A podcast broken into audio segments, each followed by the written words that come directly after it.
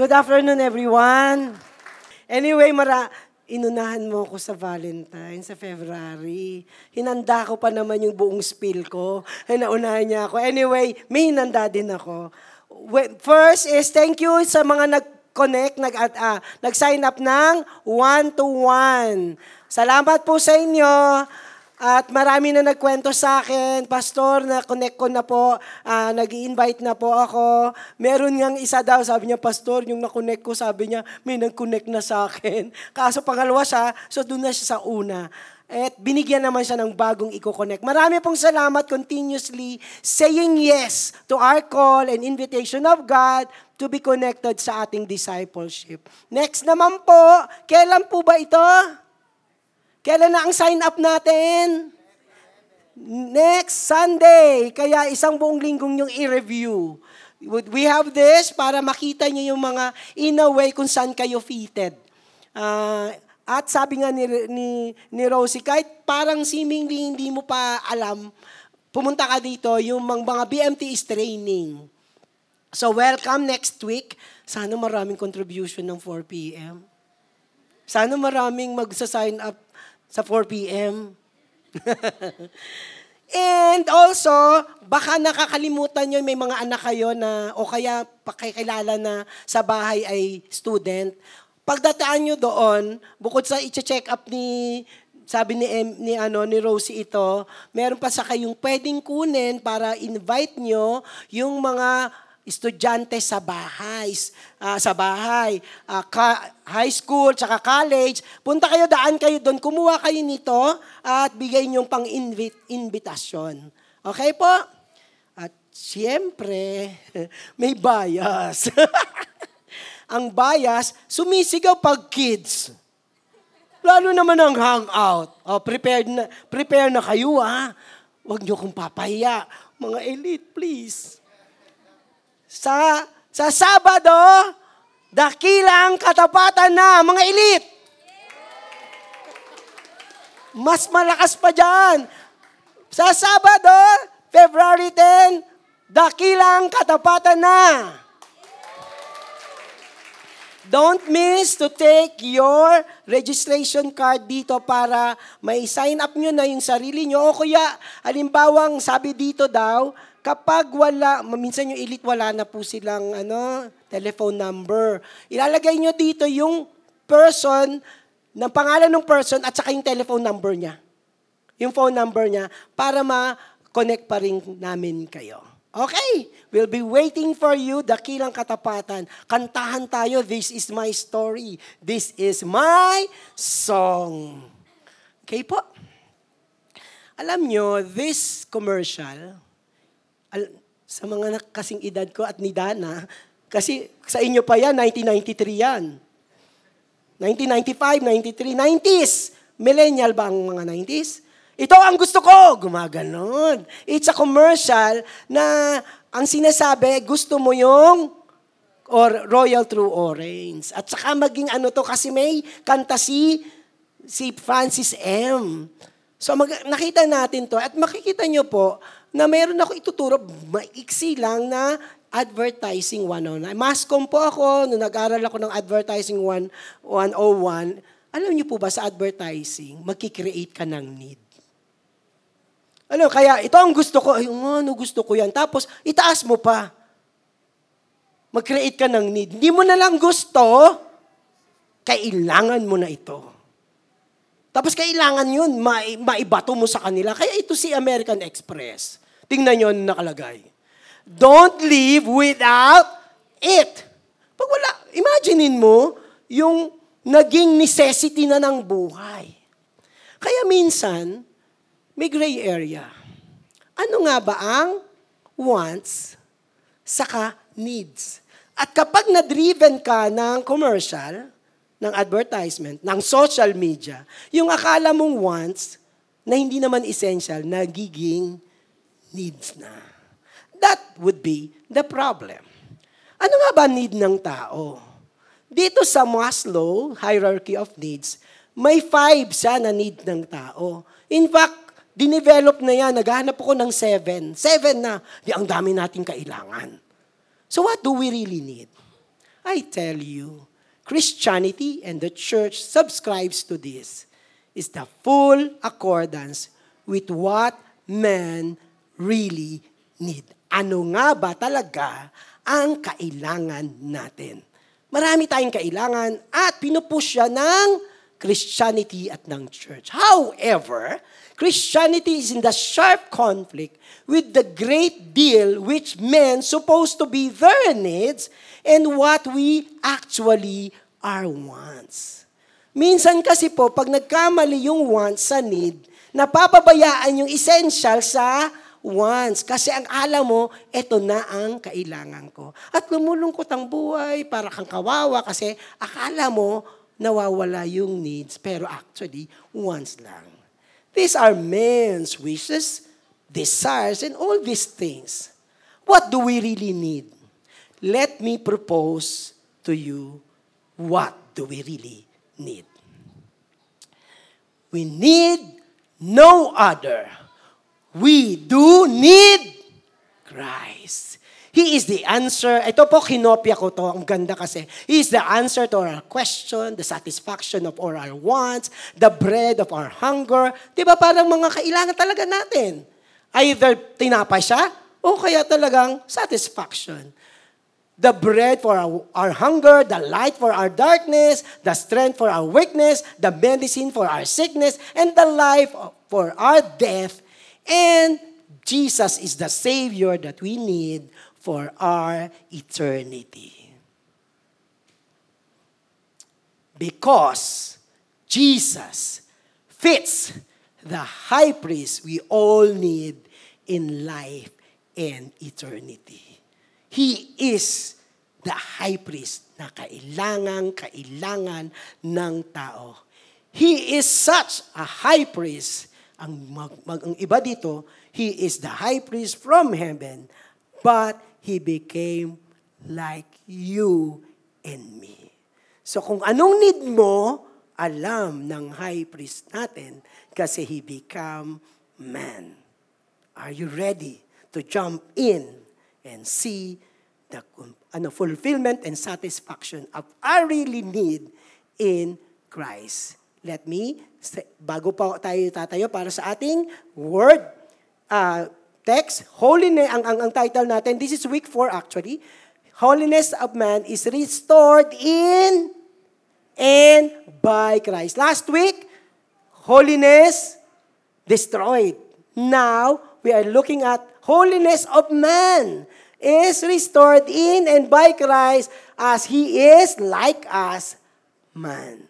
Let us all rise up and let us go to our text, Hebrews 7, verse 20 to 28. Nasa page 583 po.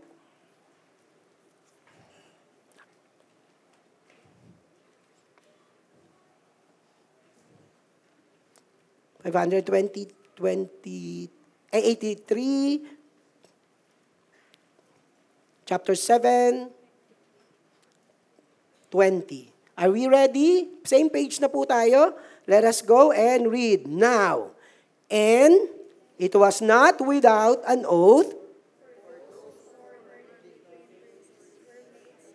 without an oath, but this one was made a priest with an oath by the one who said to him, The Lord has sworn and will not change his mind. You are a priest forever. This makes Jesus the guarantor of a better covenant. The former priests were many in number because they were prevented by death from continuing in office. But he holds his priesthood permanently because he continues forever. Consequently, he is able to save to the uttermost those who draw near to God through him since he always lived to make intercession for them. Verse 26, go.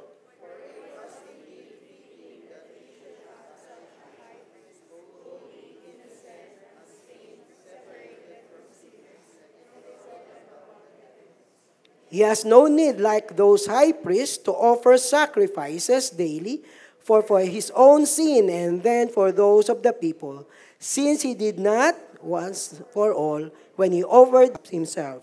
For the law appoints men in their weakness as high priests, but the word of the oath, which came later than the law, appoints a son who has been made perfect forever. Thank you so much, God.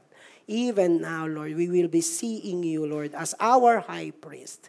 And not just a high priest, you are one of us. Maraming marami pong salamat sa pangalan ni Jesus. Amen and amen. Alam niyo po, sabi ko na din nung, nung tinanong ako ni Benz, Tay, ano ba yung in a nutshell ang ituturo mo? Tapos naghadal kami dito with the worship team and all. Ano bang ano nutshell? I tell you, ang sabi dito, we cannot understand the meaning and truly be grateful of Christ's humanity and purity unless we see in the condition of excellency, perfectness of His sacrifice, especially for our utmost need for life and in eternity. Yun si Kristo nakapako sa krus. Hindi natin fully ma-appreciate yan kapag hindi natin nakita that He is fully man. At hindi natin to ma-appreciate din kapag hindi natin nakita na walang ibang sakripisyo na nararapat para tayo ay maligtas. No other sacrifice is so perfect and excellent than the sacrifice of Jesus, fully man, at the cross. Ito po yung ating journey. Hebrews 7 verse 26 says, For it was indeed fitting that we should have such a high priest, holy, innocent, unstained, separated from sinners, and exalted above the heavens, separated, ay, and exalted above the heavens. Hindi ko na-edit. Anyway, tingnan niyo po, pag tingnan po natin yan, uh, sa above and the, the context in the chapter is, sinasabi rito, si Jesus Christ, katulad ng inaral natin nakaraan, di ba may mga high priest? Na nakakatakot pumasok, baka mamatay. Andi dito pa kayo noon, di ba? Dahil hindi sila uh, cleanse, baka mamatay sila doon. So, at saka once a, a year lang na po pwede yun magki-cleanse, pero yearly pa rin. So, ibig sabihin, hindi totally nalilinis. Dito pinakita si Jesus Christ against the high priest in the Old Testament and his blood against the blood of the bull is so much perfect and above. Yun yung sinabi. Pag binalik po natin sa ating verse, at makikita po natin na I am underlying fitted that we should have, it fitting that we should have such a high priest. Alam niyo yung fitted? Naghanap ka ng empleyado, tapos bin nag-apply? Ikaw, ikaw ang hinahanap ko. Jesus Christ, as fully human, fitted the sacrifice. Imagine nyo pag walang nahanap si God. Ano na tayo? So sabi dito, he, we should have such a high priest. Bakit? Bakit kailangan maging pita siya? Sabi dito sa above verses, consequently, he is able what? To save. So he is able to save. Siya ngayon yung fit. Siya yung fit. He is able to save. Anong sabi? To the atom, atmo, uttermost those who draw near to God through Him. Bakit may uttermost? Completely. Di ba yun sa, ano, sa Leviticus? Paulit-ulit. May day, may monthly, may festival, mayroong pang day of atonement. Pero hindi pa kompleto. Jesus can say the sacrifice is the uttermost sacrifice. Man, anong need natin? Ang pinag-uusapan natin, man needs a high priest who is able to completely save and cleanse us. And only Jesus fits our utmost need for life and eternity. Ano ngayon ang kailangan ng tao? For life and eternity. Madami tungkol kay Maslow. Pero what's the ultimate need is the need of cleansing and forgiveness. What is our utmost need? That when we die, we are not doomed to destruction, but salvation in eternity. What do we need in this life? Of course, ang dami nating pangarap, ang dami nating faith goals. Baka meron tayong nakakalimutan na ultimate need natin, forgiveness of sin. At sino lang ang nakapagbigay niyan? It is but fitting that we have Jesus. Kanina nag-worship tayo dito dahil uh, naramdaman nyo din naman, ano, di ba? Yung na, we bowed. Alam mo, salamat. Salamat we can come to the Lord. We can come to the holies of holies and experience. Sabi niya, nakakakilig. Tinanong niya, paano nakakakilig yan? diba? Alam niyo po yung kanina, uh, kasi nga medyo nag-concert ako kagabi, kaya eto wala. Hindi, gusto, kilala niyo naman ako, pumapalaho ako dito, di ba? Pero kanina, with all, gusto ko, Lord, kaso siyempre, baka mo hindi ako makapag-preach. But the sense of God the sense of experiencing His presence is a privilege. Ang sarap na makita at mas, ma, ma-experience ito. Balik po tayo. For the law appoints men as high priest to our weak. Sa Levitico, sa Old Testament. But the word of the oath which came after the law appoints sino? Si Son, si Jesus, who was being what? Made perfect forever as God. He is perfect. Pero nung bumaba sa lupa at nagkatawang tao siya, may problema. Sino ditong taong perfect? Lahat ng tinuro ko na yung ano, illustration ko noon, ito si Jesus Christ, sumunod si Lloyd, sumunod si James, tapos sumunod si Eric. Hindi sila lahat perfect. Sinong perpektong tao? But I tell you, nung sinabi, He was made for perfect forever as fully human. Christ in being made perfect is best viewed in His being fully human. Alam niyo po, itong kanina nating Hebrew 7.26, ang nakalagay sa uh, King James Version, ang nakalagay diyan, for such an high priest, talagang an, ini ko ayaw. Talaga ganun. Saka na tayo mag-discuss ng grammar. For such an high priest became us. Anong ano, ini-stress? He is fully human.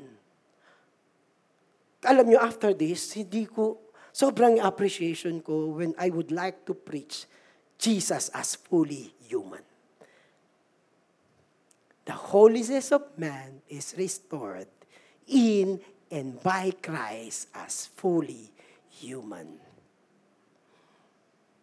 Bakit kailangan fully human si Christ pag iniligtas niya tayo? You know, the necessity of Jesus Christ to be fully human when He sanctified Himself for our sin. Inamatay sa sa krus and salvation. Bakit? Ano nakalagay sa Galatians 4 verse 4 verse to 5? But when the time had fully come, God sent His Son, born of a... Adi tao siya. Dumaan siya kay Mary. All the faculties of human is in Him. Eh pag, pag ano, si, si Mary at yung mga tao ay born under the law. Eh ngayon, sino pumasa sa law? 9 lang sa 10, kulang ka pa rin. Pastor, point one. So under the law, to redeem those, so under the law siya, kasi fully human siya, magre-redeem siya sa katulad niyang under the law. Alam nga naman yung anghel ang mag-redeem sa atin, hindi sila under the law. Oh, babayaran mo, hindi. Doon yan eh, hindi yan dito. Eh. dito utang yan. Gets? That we might receive the fullness of and rights of Son. No animal or angelic being, is under the law. Kaya hindi sila pwede. Hindi sila pwedeng magbayad ng utang. All humans are guilty of transgressing the law. Lahat tayo, hindi nakaabot sa law. Only a perfect human. Kahit 1,000 laws pa yan. Sino lang nakagawa? Jesus Christ. Sabi niya nga dun sa New Testament, yung lahat ng iota, period, ano ba to? Comma. Sabi niya, I fulfill that. Sino makakapagsabi nun? Only Jesus Christ could perfectly keep the law and perfectly fulfill the law, thereby redeeming man.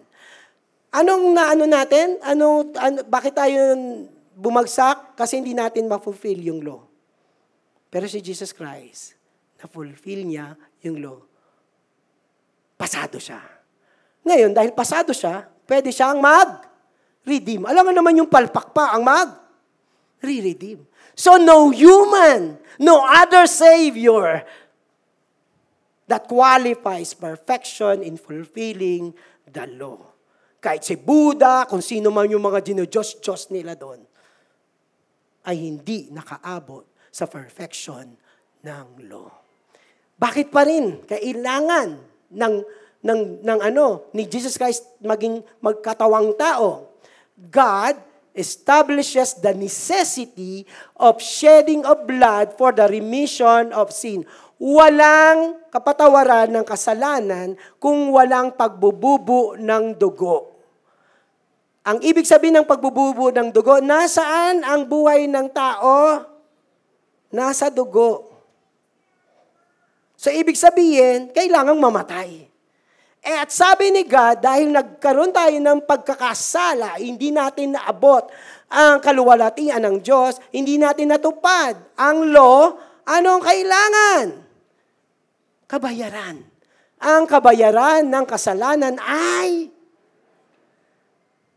kaya din, it is impossible for the blood of the bull and goats to take away sin. Eh, bull siya eh. Sino nagkasala? Tao. Sino magbabayad? Anong klaseng dugo? In the Leviticus, di ba pa ulit-ulit? Kasi hindi fully. Pero si Jesus, kaninong, kaninong dugo? Kay Jesus Christ.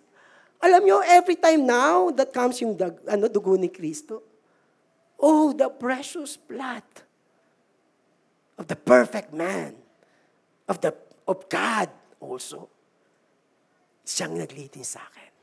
Kaya kailangan niyang magkatawang tao. Jesus Christ sanctified his human life kasi namatay siya doon eh. Kaya nabubo ng dugo. Nakuha yung, yung buhay niya and shed his human blood to cover the sin of, of all who would ever believe in him. If he was not human and sinless, this would have been impossible.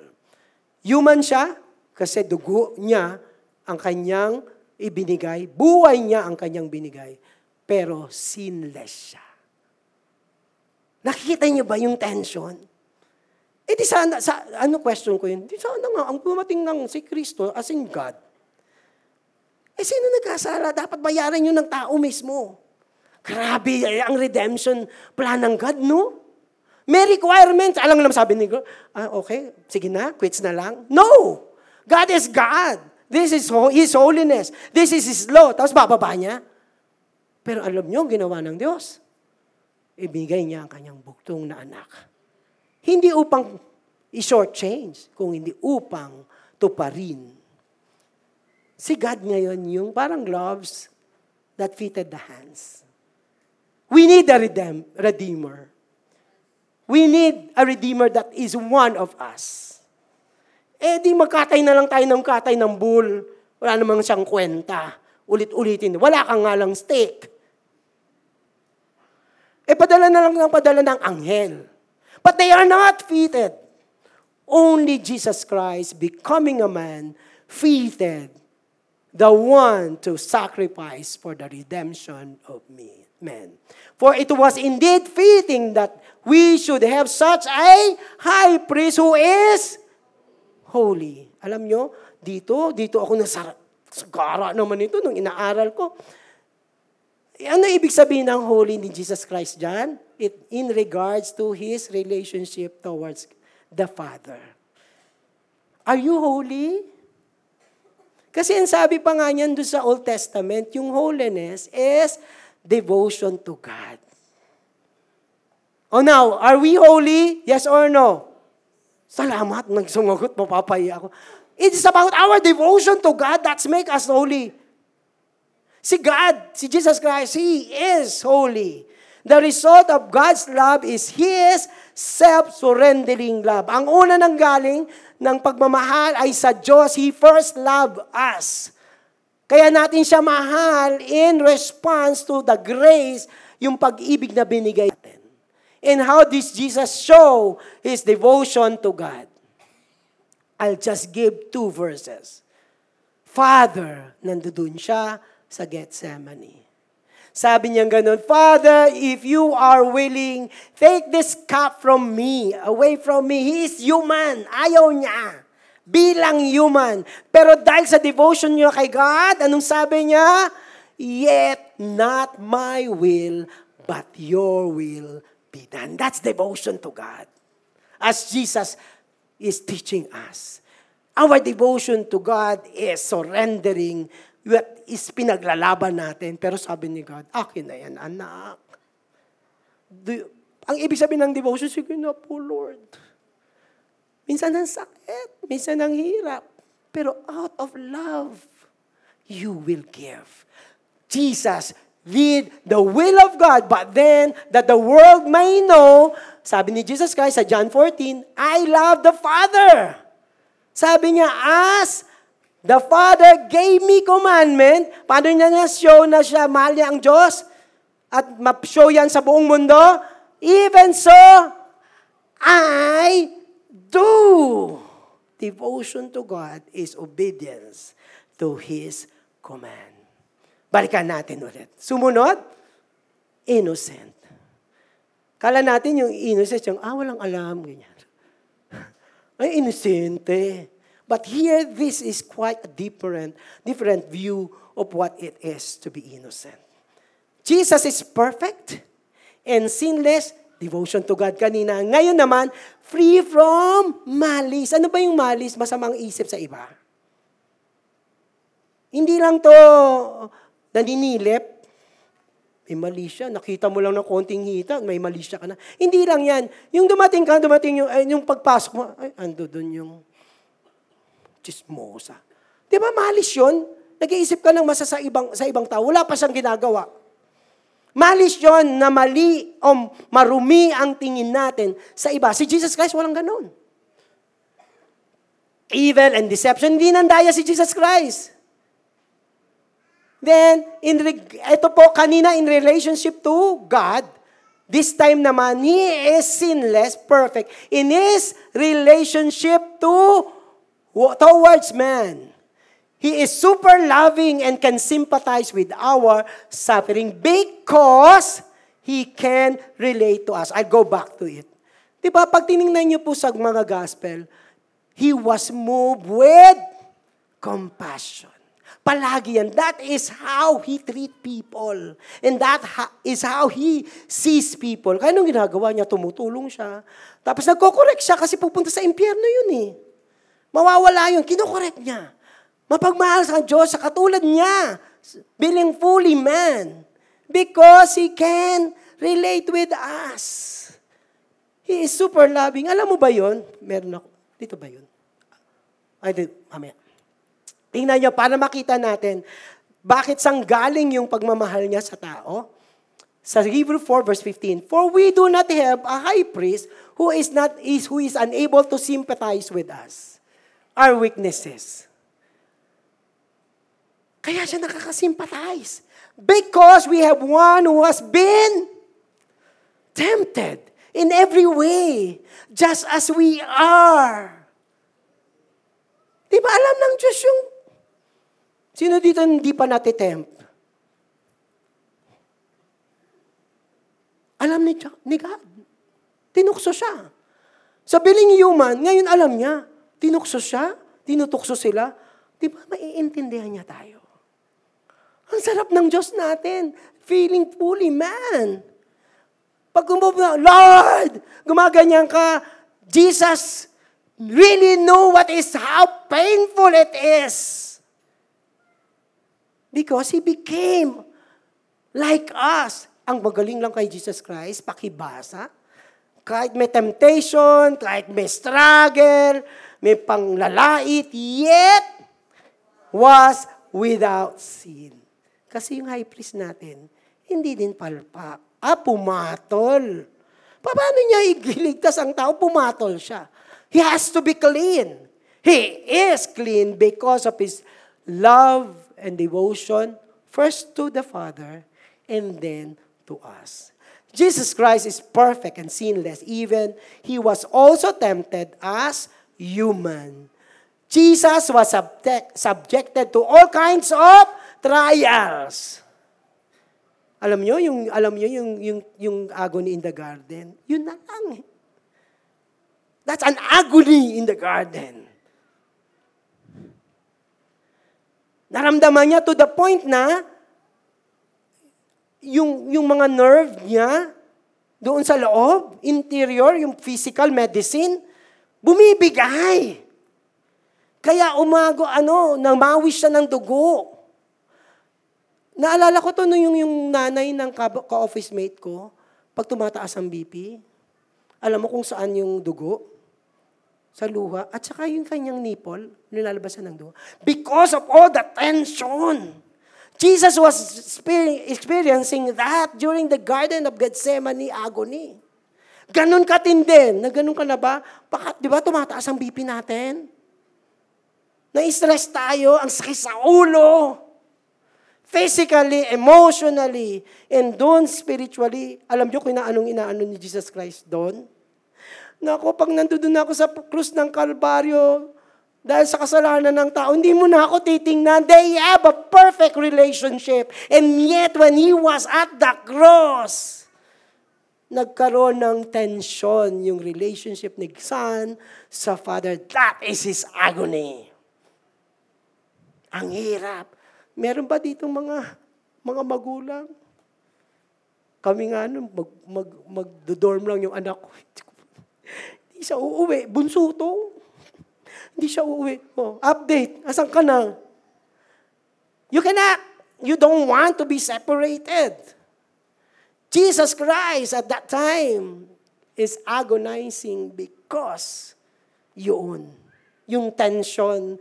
He had experienced all temptation, discomfort, miseries that accompany life in the flesh. Sino dito ang hindi pa nakaka-experience niyan? Taas mo kamay. I-level kita na pangalawa kay Jesus Christ. Eh, si Jesus Christ nga na-explain. Ito yung sinasabi ko, bakit may ganito? S- Tatawa ka ng tatawa sa hirap na hirap isang sakong bigas. Pero kapag ikaw ay nagbuhat ng isang sakong bigas, you know the weight may intindihan mo siya. Si Jesus Christ, alam niya yung weight of being human. Kaya yung iyak natin, Diyos ka kasi, di mo alam kung gaano kaya. No! Baka nga yung niranas ni Jesus Christ, some of us hindi naranasan yun. But I tell you, naranasan mo ngayon, naranasan ni Jesus Christ because He became fully man. There is Jesus who can understand and sympathize with us. Kaya ang, ang ano eh, ang, ang invitation, come. Come, punta. Kala niyo pag meron akong mga, mga kinakounsel, sige, iyak. Iyak. Nagagalit, sige. Sige. Kasi mas iin- maiintindihan ka ni God. Sige, go, go, go. Pumunta kayo sa Psalms. Ang daming inaing doon ni David, ha? Bakit pinasulat ni God? Inspired pa. Sabi ni David sa drama ni Drake. sa, sa ano niya, agony niya, sabi niya, para akong ang buto ko ay pinulbos. Sa sobrang hirap, pinulbos. Napulbos ka na ba? May Diyos, may Kristo na nakakaunawa ng nararanasan mo ngayon. Jesus Christ, since He also suffered, understand our condition. He is the priest that we need to bridge the distance between us, sinful and alienated men from God. Dahil He is one of us, naramdaman niya yung condition natin, alam niya yung hirap natin. Kaya pupunta siya sa Father. Akin na to, ha? Di ba, pag isang sosyal, tapos i-represent mo naman kaming mahihirap, si sosyal. Oo. Tapos sabi naman ni ano nung politiko, sige kain tayo kung nakakamay. Di ba? Nire-represent ba tayo ng mga yon? Nandadaya lang yun sa boto. Tapos yung isa, ay wag na, makikilala nyo yung isa, nag-traffic. Di ba? Pero si Jesus Christ, when He repre- representing us to the Father, He knows. He understands our condition. Sarap, di ba? Di ba? Ito yung naggagano sa, Lord, talaga pala.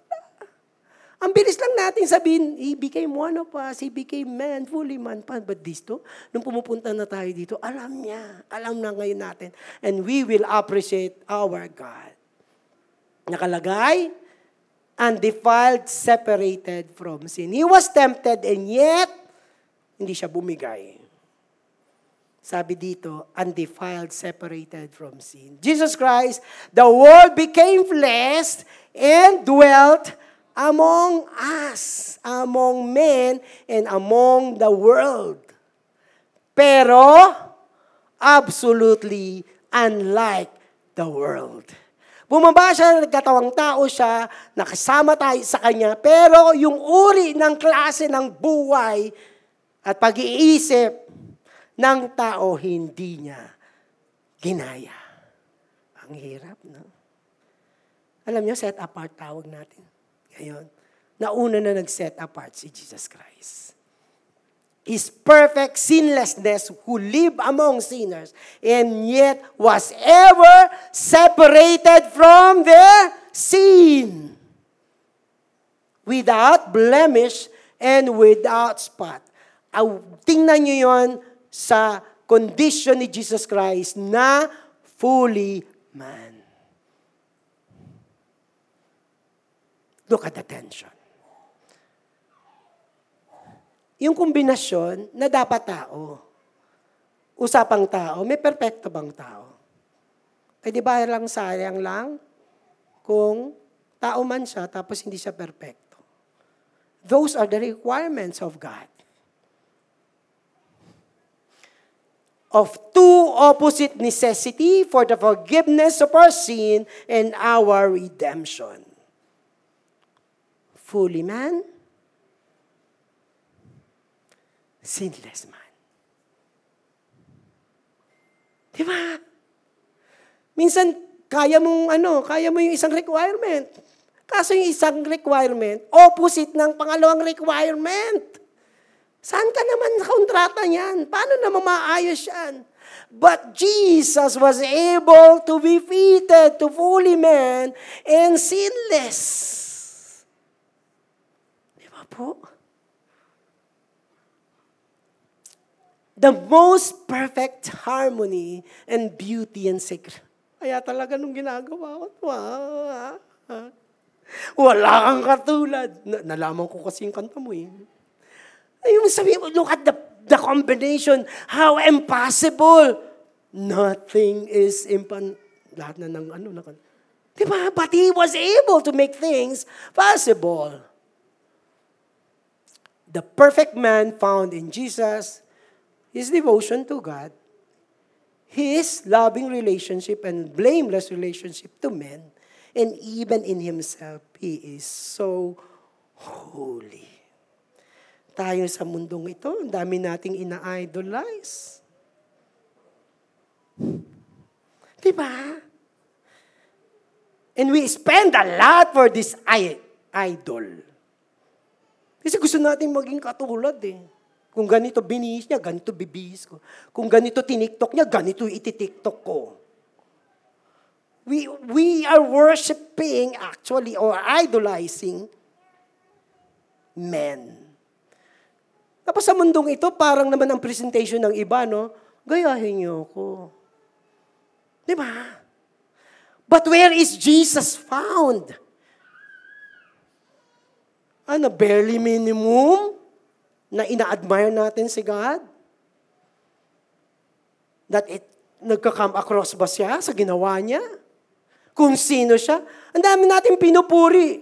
Gumagastos tayo sa pinupuri natin, ginagaya natin. But what about Jesus Christ, who's a fully man and yet perfect man, who died for us and then we idolize others rather than Jesus Christ? We cannot understand. And the meaning and truly be grateful of Christ, humanity, and purity unless we see the condition of His excellent, perfect sacrifice para lang malinis tayo at maligtas tayo. Tingnan nyo, konti na lang. Anong sabi sa Hebrew 9 verse 14? How much more will the blood of Christ, who through the eternal Spirit, what? offered himself without blemish to the Father. And ano naman sa part ni, ni Father? Grabe to. Isaiah 40. Ay, huh, sana po? No. Kuya, pabalik. Ayan na po. But the Lord, the Father, desired. Other, tinignan ko sa mga ibang version, will, plan, pleased To what? To what? To crush. To bruise His beloved Son. Lord, plano mo talaga? Will mo ba talaga? Yung tayo ba pang ano? To please? Are you, sino dito, di ba? Ayaw mo makanti ang anak mo. Pero dito, to crush and bruise him, causing him grief if he renders himself as a guilt offering. Kaya alam niyo po, yung agawin in the garden, lagi to sa... Alam mo yun? Huwag po. Si Father, kung pwede lang, bawiin na lang kita. Huwag na nating intindihin ng mundo ang mga tao. But because of His love, of Jesus' love to us, despite the tension, ibinigay niya pa rin ang kanyang buktong na anak.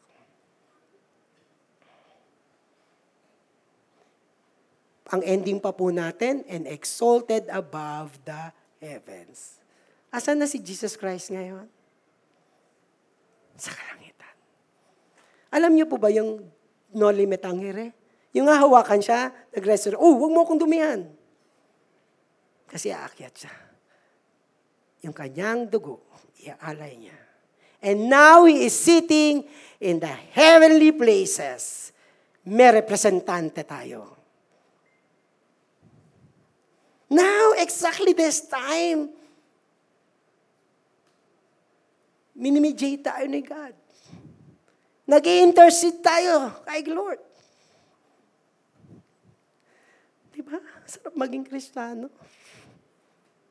We have Jesus Christ who knew us, who understand our sufferings, our condition, our pain, our hopelessness, our weakness, our sin. Naiintindihan niya anong tayo nahihirapan, but He is with the Father and interceding for us. Let us come worship Him to the Father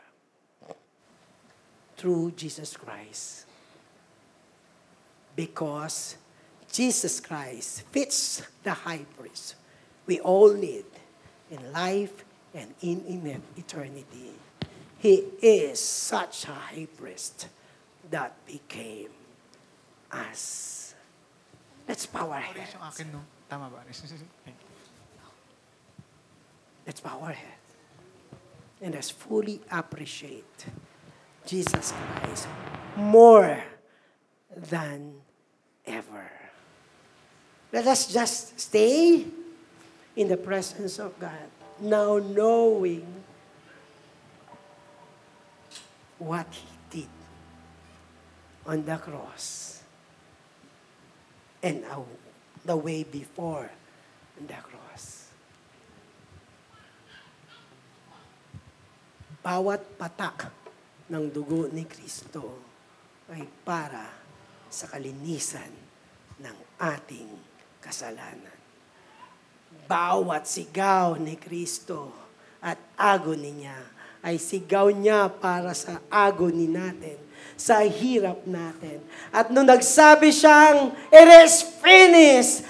Para yun sa lahat ng anumang bagay na tumatali sa atin, na hindi nagbibigay sa atin ng mabuting kalayaan at buhay. Ang sabi ng Diyos, I fought and I won. It is finished. Are you ready to just worship God? Yung God natin na walang katulad. God natin na forever and ever let us all rise and worship and speak and our gratefulness to the Lord and bless our Lord.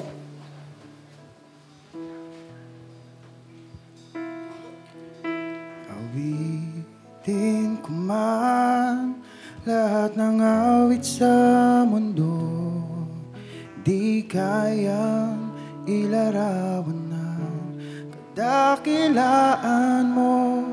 Kulang ang lahat ng tula.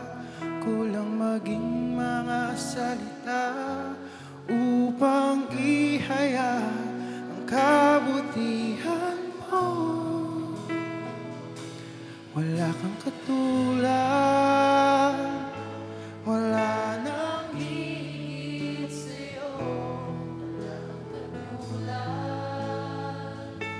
Wala nang papantay sa'yo. Ikaw ang Diyos noon pa Maging ngayon at kailanman. Sa habang panahon Wala kang katulad.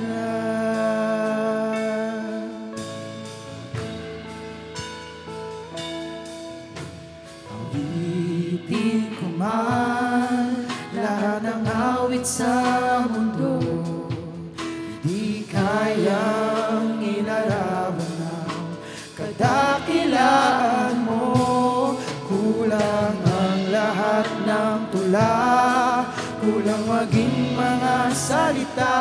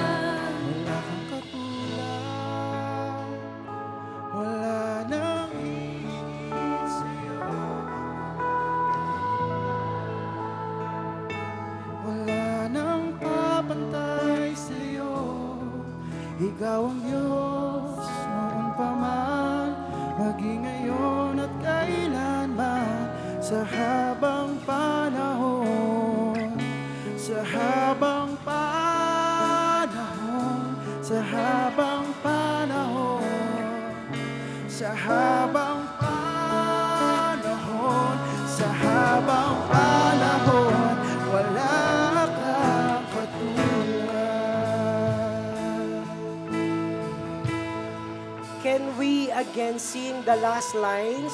And this time, kinukumit natin na sa buhay natin, wala nang iba kung hindi ang ating Panginoon. Let's commit our lives to the Lord. Wala kang katulad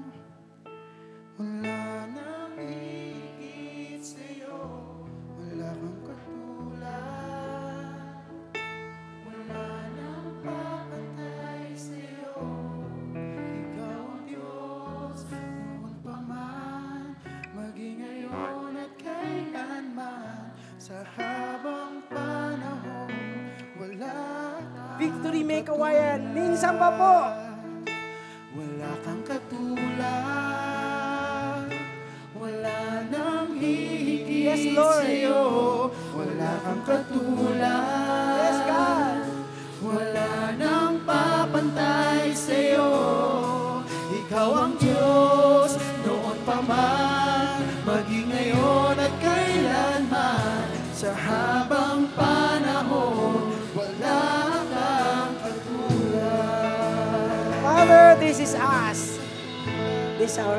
Individually and as a family and as a church.